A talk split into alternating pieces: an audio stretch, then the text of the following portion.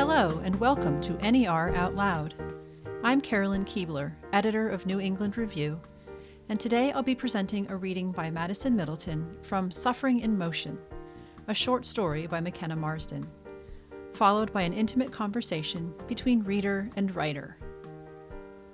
Madison Middleton is a junior at Middlebury College, majoring in theater and music, with a focus on acting, playwriting, and voice. McKenna Marsden, a current MFA candidate at the University of Maryland, College Park, grew up in Oregon and spent the majority of their adult life in Greater Boston. Suffering in Motion, which appeared in New England Review's Winter 2019 issue, was their debut publication. For the past five years or so, the New England Review has brought pieces from the magazine alive on stage, read by Middlebury students, in front of an audience. This live NER Out Loud program is traditionally followed by a reception and some more readings by student writers. Since live theater audiences were not part of our world in November 2020, when the program was scheduled, we decided instead to have the students record the work live, on stage, to an audience of three program director Dana Yeaton, audio engineer Mark Christensen, and me. And then, to help make up for that lack of audience interaction and the absence of the hot chocolate and some more readings afterwards, we brought reader and author together virtually to share their experience of reading and being read. And now we bring all of that to you, our listeners. We'll start with Madison Middleton's reading of an excerpt of the story.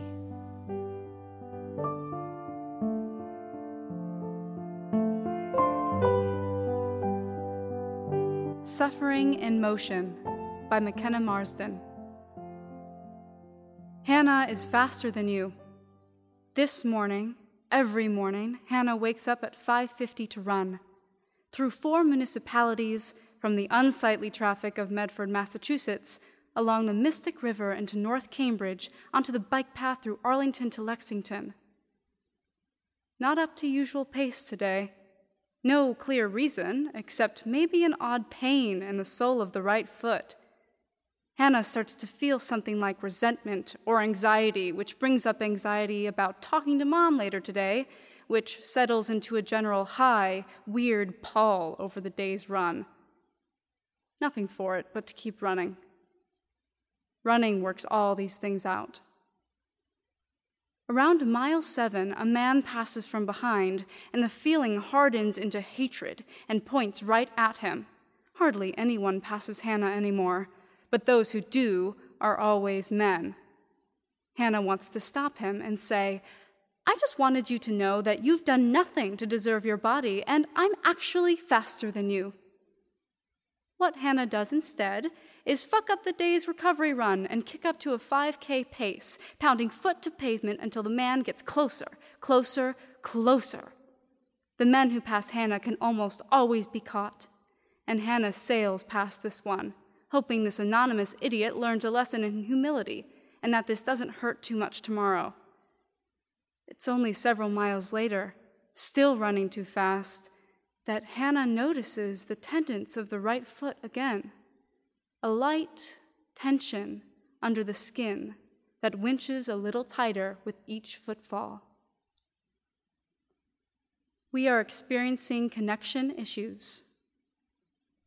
The image of Hannah's mother in the Skype window is bright and overexposed, between the broken overhead light and the tiny north facing window, the screen emits most of the light in Hannah's room. Hannah sits patiently as the picture jerks and freezes and fragments.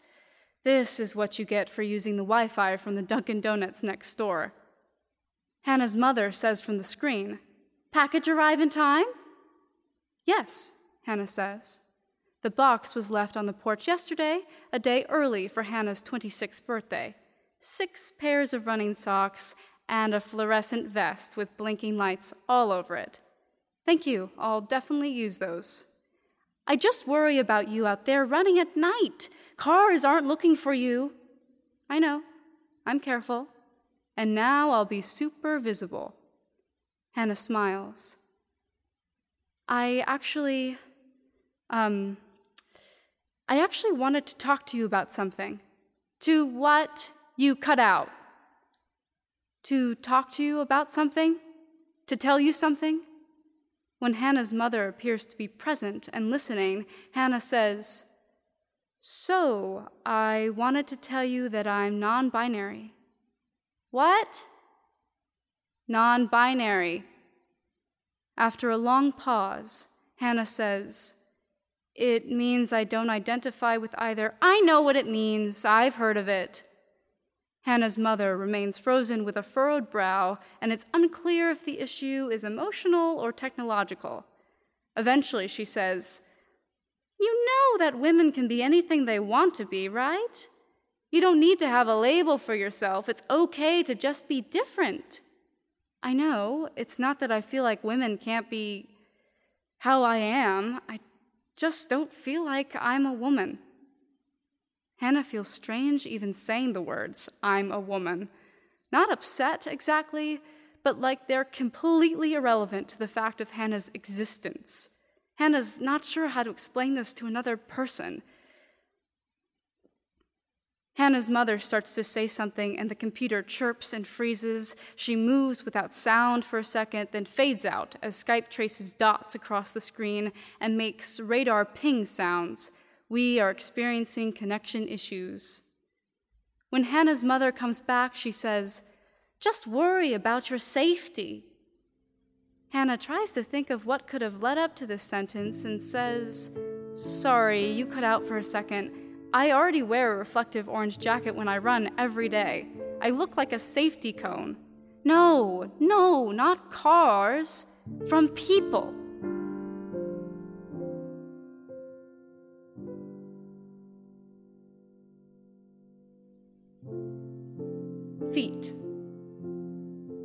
It is 34 degrees and raining.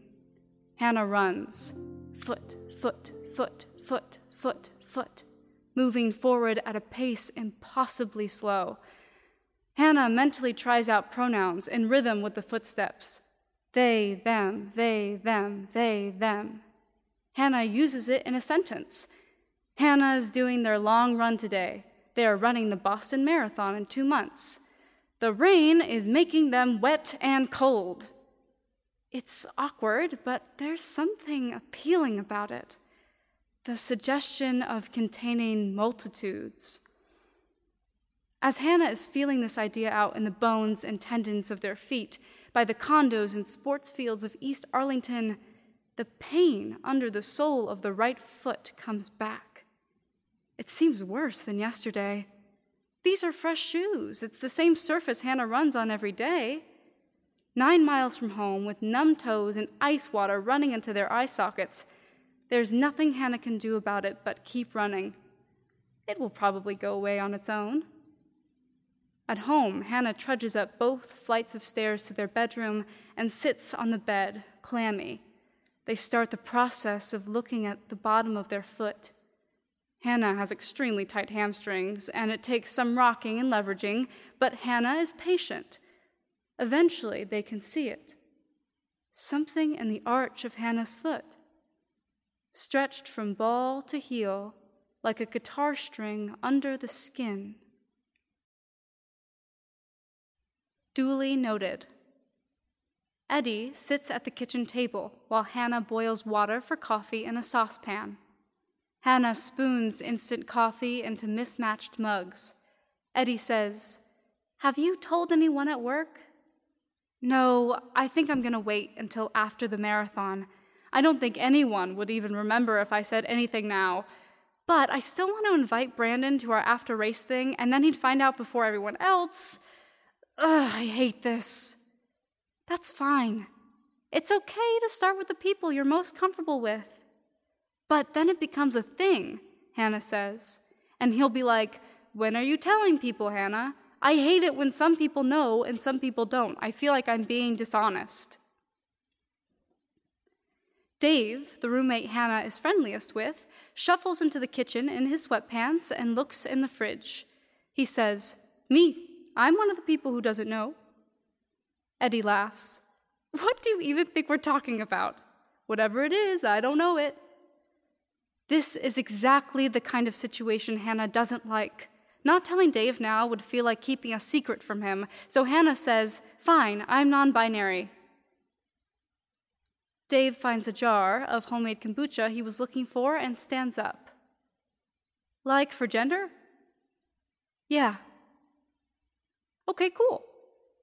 He looks between Hannah and Eddie, seems like he's about to say more, but then instead starts shuffling back out of the kitchen. He taps his head. Duly noted.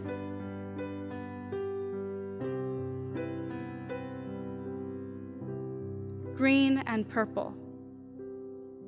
Hannah gets up at 5:50 and starts a tempo workout. 20-minute intervals at the maximum pace at which the lungs and heart can process oxygen. Hannah feels like their lungs are literally burning, like a steam engine, but at the beginning of the second interval, the foot starts to tighten. Ten minutes in, the force of slamming it into the ground again and again is bringing tears to Hannah's eyes, and at 15 minutes, the pain is so sharp it makes Hannah trip and stumble. They stop. They put their hands on their hips and stand there on the path, looking to someone's backyard in the dark, breathing hard, getting cold in their flimsy windbreaker. They remember the 20 minute timer still going on their watch and turn it off. They are six miles from home. They clench their teeth and bounce on their toes and start back, each step like a steel cable cutting into flesh and bone. When they get home, Hannah lies on their bed and groans. It's still dark. They see the notification light blinking on their phone and flop across the bed to look at it. There's a text from last night from Hannah's mom. Hi, sweetie. I was thinking about our conversation the other day, and I just wanted to say it makes me so sad to think of you being unhappy. You are such a unique, independent person, and I hate to think of you getting caught up in all the fads going around these days. No one gets to tell you you aren't a real woman. Love to you, and give my love to Eddie. Mom. Hannah puts their face down on the bed and goes limp. They breathe into the blankets. They shouldn't be reading this right now because they shouldn't even be home. They should be somewhere out in Lexington, moving. Hannah's phone slides out of their limp hand and clatters loudly on the wood floor. They slide off the bed and scoot over to look at it. The screen lights up in bands of green and purple, the surface cracked into irregular panes. They put the phone back down on the floor they reach down to their foot and feel it, gently, exploring the hard things under the skin. Friends. At work, Hannah stands at the staff computer and looks at reviews of running shoes. They try to stand on the other foot. The music is insistent and annoying, and their coworkers' laughter abrasively loud. Hannah reads the same sentence about heel drops six times. It takes them a few seconds to register that Brandon is talking to them. Hey, he says. Sorry, I was just wondering. Since you did Boston last year, what are you doing about your stuff? The whole thing where you put it in the little bags and drop it off and pick it up seems complicated. Hannah responds automatically. My girlfriend's meeting me with it at the finish. It's way easier if you can just give it to someone and not have to deal with the weird bag system. Your friends are coming to see you race? He laughs. You've got better friends than me. Girlfriend. I've only got the one. Ah, yeah, okay. Brandon's face goes through some different stages of processing the information and conveying that he's cool. Hannah now realizes they've never had a conversation with Brandon that wasn't about running. They talk to Brandon every day. They'd been planning on inviting him over to an after race party. His marathon time is 2:35, 10 minutes faster than Hannah's, even though he's not as good as a runner. Hannah tries to remember that Brandon has done nothing wrong, that they like Brandon. He says, Well, I don't have one of those either. I guess I'll just have to deal with the weird bags. It's not that bad. I did it last year, Hannah says they think about saying something else. Something like, My girlfriend's name is Eddie, which is short for Edith, and she makes weird electronic music. And also, I'm from Freedom, New Hampshire, and all my best friends as a kid were dogs, and I've never known how I'm supposed to be or act or what gender is, and so I decided I'm non binary. What do you think about that? But Brandon sees a customer come in and goes to the door. So Hannah looks back down at the computer, and the sentence about heel drop.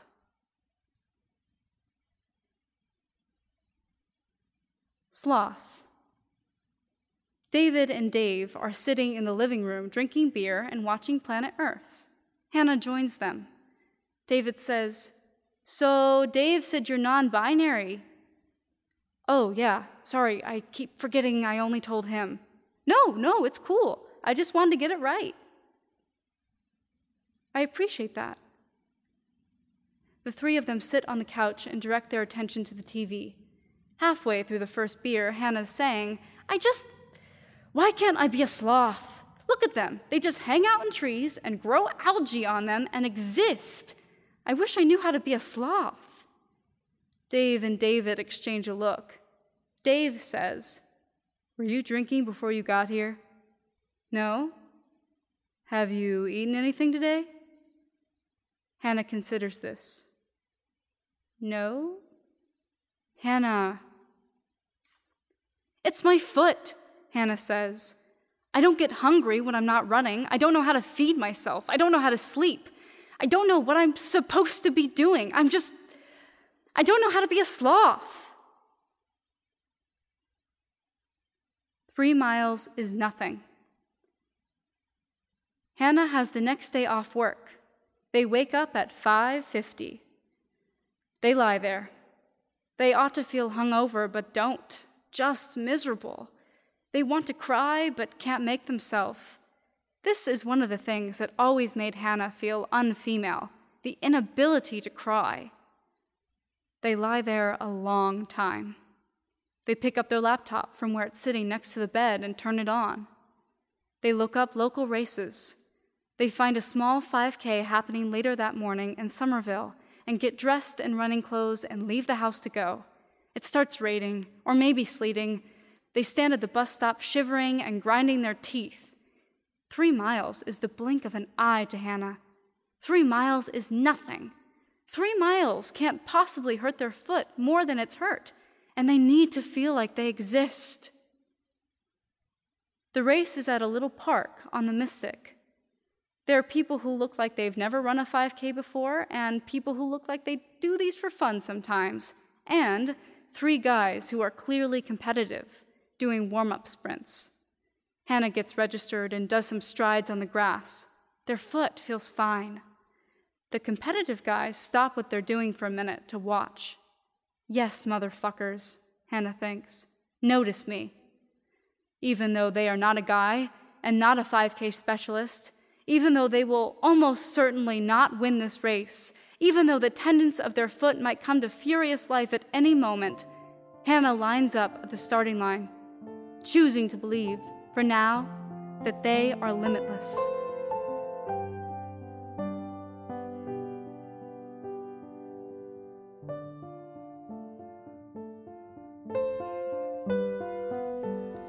That was Madison Middleton reading an excerpt from a short story by McKenna Marsden. The full text of that story can be found on our website at nereview.com. I had a chance to catch up with McKenna and Madison over Zoom, where they talked about running and acting, gender identity, and what it's like to hear your story read aloud. I began by asking Madison to tell us a little about their experience with the text and what this particular story meant to them. When I read it, it immediately appealed to me not only as you know as an actor and as a reader because there were many ways in um, in that respect but also as someone who is gender non-binary.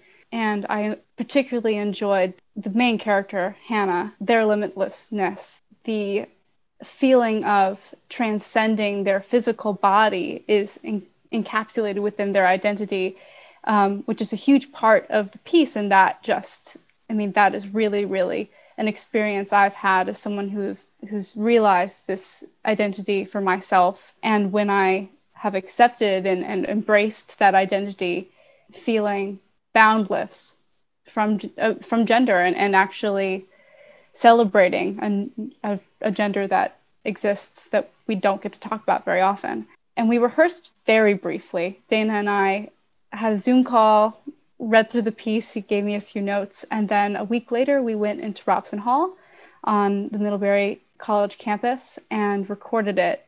Went back, re recorded a few things, but it was so quick. So that was that was my experience with this piece. Very quick, but you know, a love affair so mckenna you were talking earlier a little bit about what it was like to listen to this excerpt this reading so if we'd love to hear more of your thoughts on that um, yeah uh, so i don't tend to think of my work as being particularly performative or particularly like sound based um, so it was really interesting for me to hear hear it brought to life like that and hear how well it worked in that sense, uh, which I think had a lot to do with Madison's performance. I was also very surprised to hear that the rehearsal time was short because I felt like um, uh, Madison was really making what I felt were like very subtle choices about the emotional readings of certain scenes and the ways that the that pivots in certain scenes that made it even come to more to life for me even after having written it um, hearing it sort of spoken aloud in a voice was yeah just a really wonderful experience that made me see the piece in new ways too. Especially that there's there's a certain amount of anger in the piece and it's it's mostly subdued and it kind of pops up in different moments but i felt like that was really well portrayed and that yeah it, it hung together it felt very cohesive um, i think the uh, excerpting was really well done too that that the key scenes chosen i think were the sort of key scenes in the story I'm glad to hear that. It was really, really hard to get it down because everything for me was essential, every interaction.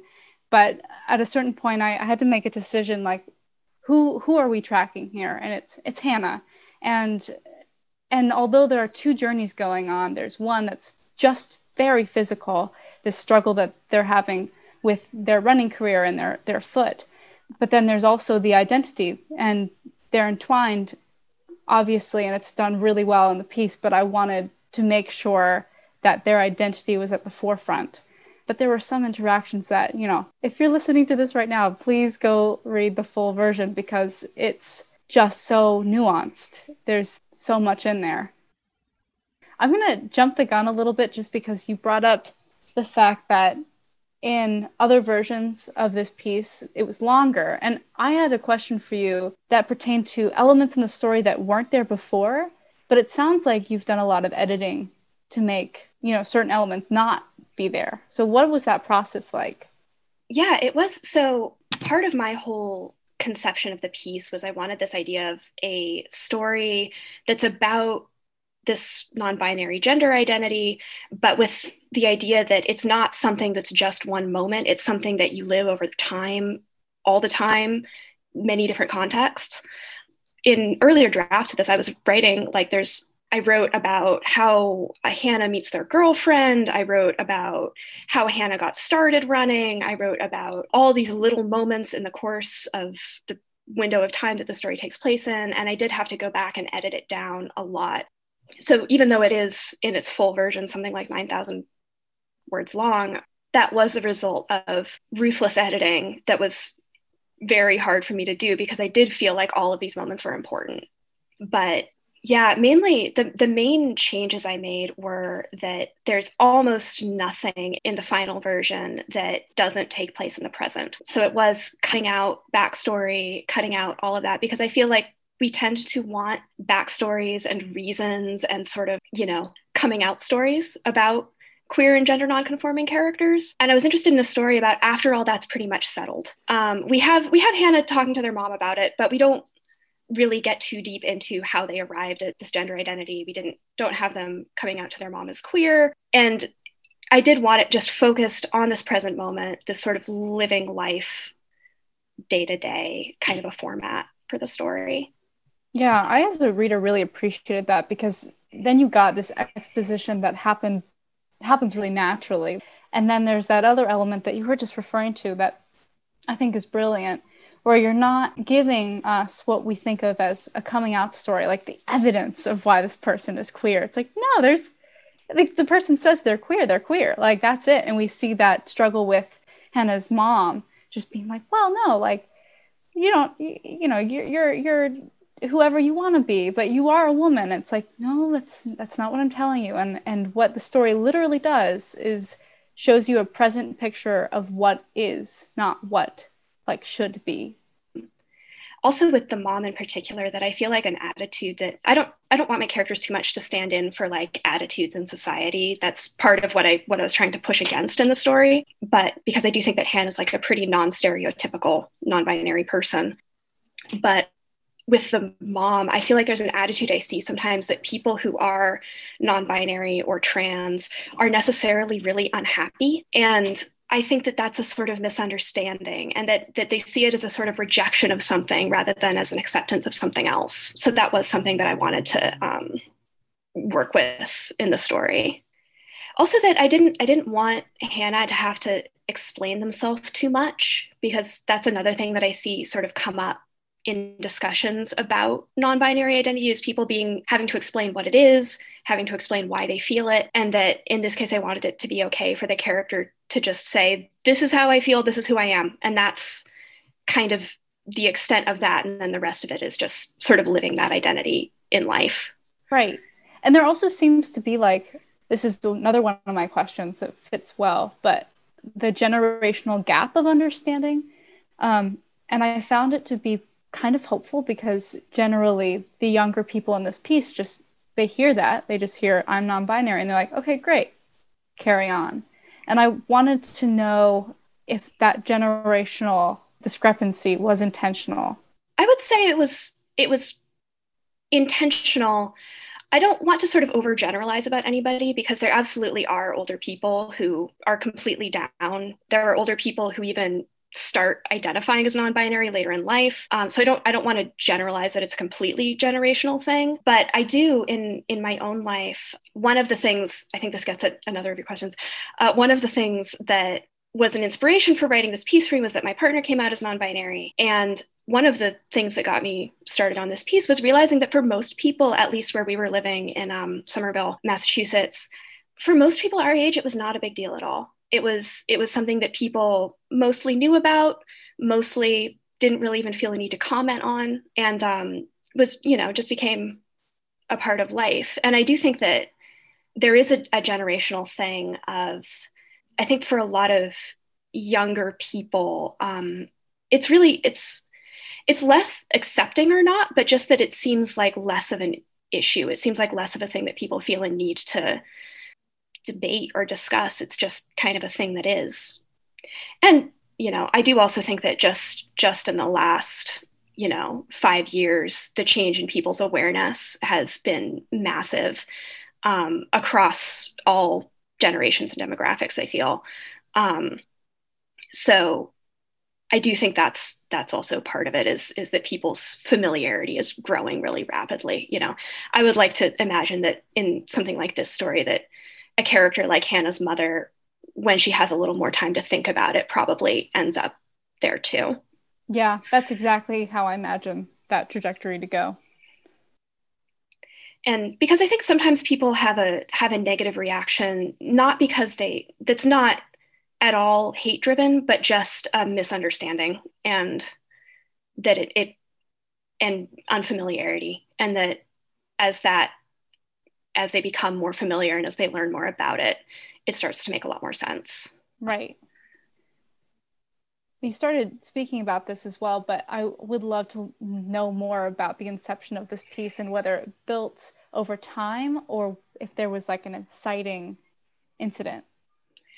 Um, there were several things. Uh, a sort of funny story about the beginning of this piece is that I originally intended it to be a flash fiction piece and then it grew something like 100 times in length.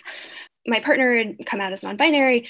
My partner is also a marathon runner. Um, and so I had two stories where I was sort of playing with those sorts of ideas. And one was about a character coming out as non binary, and the other one was about a marathon runner having this foot problem. And I decided where the story came from was I realized I wanted those two stories to be the same story and then ended up becoming really interested in this character who even though their inspirations from life ended up becoming completely their own person and just wanting wanting to get further and further into this person's life. So yeah it, it was sort of realizing that two ideas i'd had floating around um, and not quite known what to do with came together and that ended up being what what's got the story started for me in its current form it's such a good marriage. It makes so much sense.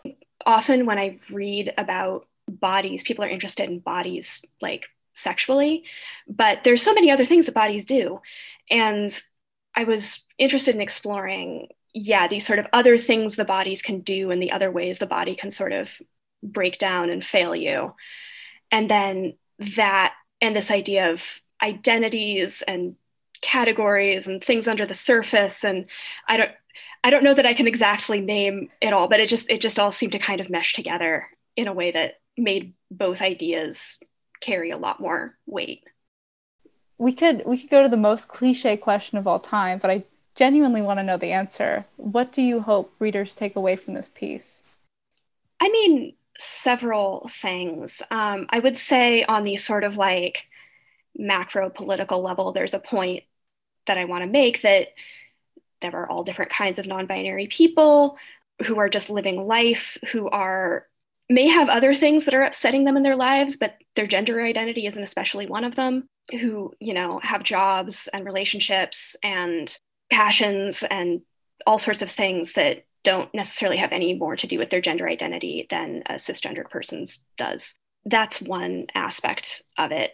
Also, I think just, you know, there's I've I I'm interested in part of part of my story was feeling like I didn't want to have to justify the character's identity. And I also feel like I want the story to work on levels that have to do with familiarizing people with these concepts and and stuff like that. I also just want it to be a story about a person who really wants something and wants to have this kind of achievement and just runs up against a limit and how you be happy with that, how you accept when something you love to do is taken away from you. I, I, was interested in including the gender identity of the character, but then also that a, probably maybe even more of Hannah's identity in day to day life has to do with being a runner. Yeah, I absolutely got that. It seems like every interaction and also all of all of their self value comes from running. Yeah, I, I although I mentioned that the rehearsal process for this was really short, I ended up running while doing this because I was like, I I am not a natural runner, but I really enjoy it. And I just was like, okay, you're going to have to go at least for 30 minutes every day, like walk and run, just so you can get the general frustration of someone who's trying to do something that maybe is a little bit beyond their present capabilities. And there's so much frustration, yes, but also that kind of release is very attractive and it totally makes sense yeah yeah. And that that having known a number of runners and run myself that it, it is a thing that becomes an entire way of structuring your life for people. Right. Um not not for me as much but for for people who do it competitively. So i, I wanted to ask you um your background is in acting? Yes i have been acting since i was five years old. Well that is very cool. It's just that is to say it's a bit of a way of life yeah yeah absolutely. And it, it's also something where your sort of physical instrument is important. Right right which is actually a really the interesting part about approaching this work was that it's recorded and my voice is the only thing that's recorded. I'm a very physical person um, especially in my acting and the the process of of getting up there and and knowing that that part is not accessible to the audience was really interesting and probably a challenge but you know, I was free to express things as much as I wanted within that recording space, but you don't get to see them. Hopefully, you can hear them. Well, I, I think you can. And I, I think you got a lot of emotional range and subtlety just through your voice alone in in the recording. Yay. That's so good to hear. Yay. It was so fun to hear more about the process on your end because I think that everything you were striving to go for, you were very successful. And I'm glad that that this piece is out there because I think that even for people who aren't exposed to this identity, it's such a beautiful way into understanding it through not just the identity, but through someone's personhood, someone's complete personhood. Um, well, thank you. And it, it's really meaningful to me to hear that you came away with all that because that, you know, that's what I'm writing for is to try to help people see aspects of themselves and others. And I, I just think that's so cool. And it, it's really just like warms my heart, you know?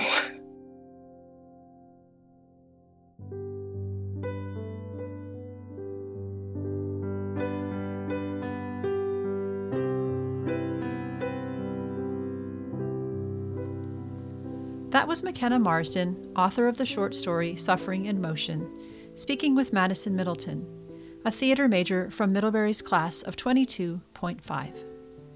Next time, we'll be talking with the poet Zach Lynch, whose poems Branches and Offered as Suddenly a Forest appeared in the spring 2020 issue of New England Review and will be read by Celeste Levy. This episode of the NER Out Loud podcast was edited and produced by Alexandra John Burns, a senior Feb at Middlebury College. The NER Out Loud podcast is produced by the New England Review in association with Middlebury College. The reading portion of this episode was directed by Dana Yeaton and engineered by Mark Christensen. Our original theme music is by Thomas Wentworth. All other music was provided by Blue Dot Sessions. If you want to learn more about the writing you heard today, head over to our website at nereview.com, where you can find author interviews, events, and more. If you like what you heard, please rate, review, and subscribe on Apple Podcasts. From NER Out Loud, I'm Carolyn Kuebler. Thank you for listening.